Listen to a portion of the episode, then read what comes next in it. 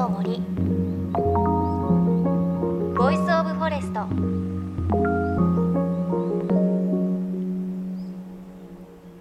おはようございます。高橋真理恵です。今週も引き続き日本の在来馬の写真を撮り続けているフリーランスカメラマン高草美沙さんのお話お届けしていきますがあの先週はこのオープニングで私と馬の出会いというか子供の頃乗馬をした時にちょっと馬が気性が粗めだったり背の高さにびっくりしてあまりね出会いは良くなかったその時は好きになれなかったってお話をお伝えしたんですがその後ですよね大人になって本当に競馬を好きになりましてそのきっかけが競馬番組を担当したことだったんですが多分こう競馬を好きになったり馬を好きになった人ってこの馬に出会ったからっていうのがあると思うんですが私の場合ですね史上7頭目となった三冠馬オルフェーブルとの出会いでした。ねあの馬ってそれぞれ性格があっておとなしい子もいればちょっとやんちゃな子もいたりするんですけれどオルフェーブルはもうめちゃくちゃやんちゃでもう希少難希少難の馬だったんですね。なんかこうゴールした後に興奮して騎手をね 振り落としたりとか でも本当に強くてなんかそこが愛らしくて好きになったんですが一番びっくりしたのは阪神大商店という大きいレースで最後のコーナーのところで、まあ、あと直線でオルフェーブルもこれも勝つなっていうレースをしてたんですが突然ゴールと全く違うとこに走り始めてもう実況の人もファンも「え？っていう感じになってでもまた途中からレースをやり直して結構前の方でゴールをするっていうあれを見た時にこんなに人を虜にする馬ってすごいなと思って競馬が大好きになり馬が大好きになりました。いやちょっと呼吸が荒くなるぐらいね熱く語ってしまいましたがなんかこう馬ってそれぞれの性格ってあったりするのでもしねまだあんまり馬に虜になってない方いたらちょっとね可愛らしい馬とか希少なんだけどめちゃめちゃ強い馬とか見ていただけたらいいななんていうふうに思っています。さあ JFN38 局を結んでお送りします。命の森 Voice of Forest ということで今週も引き続き日本の在来馬を追いかけているフリーランスカメラマン高草美沙さんのお話です。さああらゆるものが機械化される中日本の在来馬の役割はどう変化していったんでしょうか？今日はそんなお話お届けしていきます。JFN38 局をネットしてお送りします。命の森 Voice of Forest。今日も最後までお付き合いください。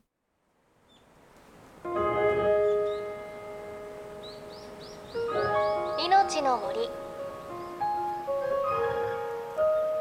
Voice of Forest。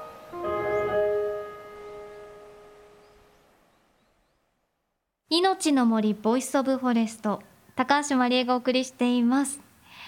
先週に引き続きフリーランスカメラマンの高草美沙さんにお話を伺っていきます。今週もよろしくお願いします。よろしくお願いいたします。さあ高草さん長年日本の馬をテーマに全国各地を巡り日本における人と馬との関わりをいろいろと取材されているんですがそんな中でも日本には新しい人と馬との関わり方が生まれているということで、はい、これはどういったものがあるんですか？うん例えばお祭りなんかもその一つじゃないかと思うんですけれどもまあ、昔からご神事で馬を使っているお祭りも多いと思うんですけど今はお祭りのためだけに馬を飼ってらっしゃるような方も中にはいて、えーはい、まあ、相馬ですとか、えー、鹿児島ですとかやっぱり昔からの馬産地馬と関わりの深かったところは今でも祭りのために馬を飼ってる方も多いと思うんですね。ああそうか。だから確かに相馬の名前追いとかも、馬関わってますしやぶさめっていうのも全国で見たりもしますそうですね。あと例えばあの昔のお祭りをわざわざその復活させたところもあってそれが例えばあの津長崎県対馬の初馬祭っていうのが当地で行われてそれはあの2頭の馬を子供の無病息災のために5月の節句の代わりに、その馬飛ばせっていう馬に子供を乗せて競争させたっていう、そういう風習があのある地区にあったそうなんですね。でそれ一回途絶えてたんですけど、はい、馬飛ばせっていうお祭りをもう一回再開して20回近くなったんじゃないでしょうか。毎年1回秋にそのお祭りを開催して大衆馬の競馬とかあのだいぶ盛大なお祭りが行われているようです。へそっかでも時代とともにこう馬との関わりも変わってくるのかなっていう感じもしますが。そうですね。なかなか昔の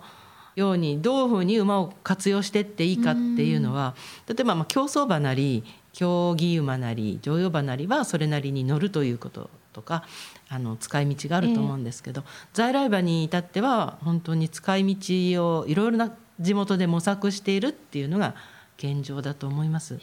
うん、なんかあの子供たちのアイドルみたいな馬もいると伺ったんですが、ね、もうあの例えば愛媛県の野間馬っていう在来種は、はい、うん、あの昔はみかん運ぶっていたので、ええ、各農家に必ずいたんですけども全部もう機械化されてるので。そうですよね、うん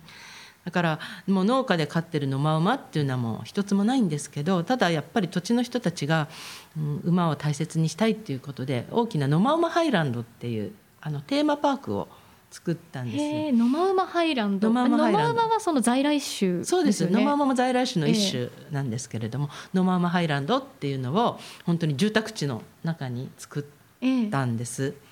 でそこは本当に観光用というよりかはどっちかというと地元の小学生とか幼稚園の子たちとかがこう遊びに来たり研究材料にしたりその地元の人たちに親しまれているテーマパークといいますか、ホースパークといいますか、はい、それは多分その一番まあ成功しているようなところじゃないかなとも思ってます。今あのー高草さんの本の中の野間馬を見せていただいていますが、ポニーみたいですちっちゃいんです ポニーより小さい。ポニー並みに小さいです。ポニーっていうか本当に。なんか背丈はだってあの私の肩ぐらいもしかしたらもうちょっとちっちゃいかもしれない。ずっとちっちゃいです、うん、ちっちゃいんです。なんかあの昔お殿様に命じられて各農家で、あの馬を生産するってしてたんですけど、はい、大きい馬はお殿様に献上して、はいはい、ちっちゃい馬だけは農家であの残されてみかんの運搬とかに使っててそういう掛け合わせが進んでそういうちっちゃい馬になったらしいんですね。うん、これは可愛い。可愛いんです。もう本当に一回見たら恋に落ちるというか。ねうん、乗ったりできるんですか？乗ってます。中であの引き馬まだからそうだからなんか幼稚園の子たちが保育園の子とかが引率されてきて、みんな順番に体験乗馬をして、なんか普通にあの騒いでました。でも子どもたちからしたら、うんうん、多分その自分たちの地元が例えば昔は農家さんで馬を飼ってたっていうのを知らないかもしれないけど、えー、こうやって触れ合うことで、うんはい、歴史っていうのを、みんなちゃんと知って育っていく、ね、そうですね。そうですね。あと今基礎なんかでも全部馬を飼ってた方が高齢化して手放しているので、あの一箇所に大きな施設で基礎馬の里っていうところに馬を全部集めて、うんええ、そこでいろんな活動をされているので木曽馬も新しい活用方法をどんどん見つけてるんだと思います。へ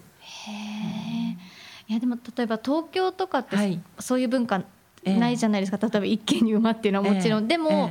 例えばこう東京でいう例えば馬事公園みたいなところで馬のイベントがあったりするとものすごく人が集まるじゃないですか。そうですね。そうですね。だからすごく魅力的なんですよね私たち人間にとって馬って、やっぱり馬はねでも東京でもやっぱり馬がいたところがあって、まあ、あの本の中にも一つ「物流を支えた馬」っていう項で取材したんですけれどもあの昔江東区とかあっちの方は馬力運送がすごく盛んだった地域があって今のそのトラックの運送会社の社長さんたちって昔は全部トラックの代わりが馬だったので代わりというかトラックじゃなくて昔は馬がやっていたので。はい。だからその江東区とか荒川区は馬力運送がとってもあの盛んで例えば関東大震災とかあと大日大戦の後とか、ええ、一番最初にまだトラックも何も使えない時に馬がその馬力であの運送に貢献したっていうこともあまり資料が残ってないんですけれどもあります。うん、えー、いや全くその東京でこうね言われてみればそうだなって思いますけど、う。ん、そっか。馬がこう運搬にすごくかかった時代があるんですね。そうなんですよね。だから今全部トラックになっちゃいましたけれども、えー、あのでもトラック同盟の方々っていうのは、うん、その戦争の後にいろんな馬がやっぱり亡くなったんですよ火の海東京中になったので。でそういう馬たち犠牲になった馬もたくさんいたのでそういう馬たちの遺骨を集めて江東区の東洋町かなあの馬頭観大きな馬頭観音がある、うん、そうそうその馬頭観音に馬たちの遺骨を集めて今でも例大祭をやってるんですね。で管理されてるのが東京トラック同盟の方々ではい、でなんでトラックなんだろうって私は思ったらああトラックで仕事してる方々は昔は馬で全部仕事をしてた方なんだな。だから江東区の辺りは当時は馬喰さんとか、まあ、想定士さんとかあのそういう馬に関係する方がものすごい全国から集まってきて、すごいにぎわいだったっていうようなことをすごくいろいろあのお話しくださって、うん、ちょっとそれは非常に感動的な取材でした。うん、なんかそう考えるとそういう人たちが、その話を知ってる時に話を聞けて、うん、それを私たちも知ることができてよかったなって思います、ね、そうなんですだからもう本当にそういう方たちもどんどん高齢化していくので、えー、馬を扱ってる方ってもう実際に扱って馬のことを生活として知ってる方ってどんどんやっぱり減っててだからそういう方々の話をとにかく聞いて残しとく。うん。うん。写真で残すこともまだできたとこもあるんですけど例えばそういう人たちの話をいろいろ聞いて資料に載ってない馬と人の関わりというか生活の顔匂いといいますか、うん、そういうのはやっぱり残しとかなきゃいけないなって思います。うん、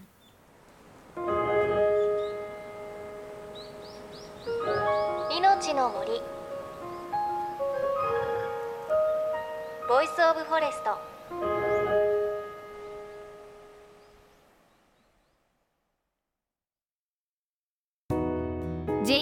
38局では東日本大震災で被災した沿岸部や全国の震災による津波被害が予測される地域に津波から命を守る森の防潮堤を作る鎮守の森のプロジェクトを支援する募金を受け付けています。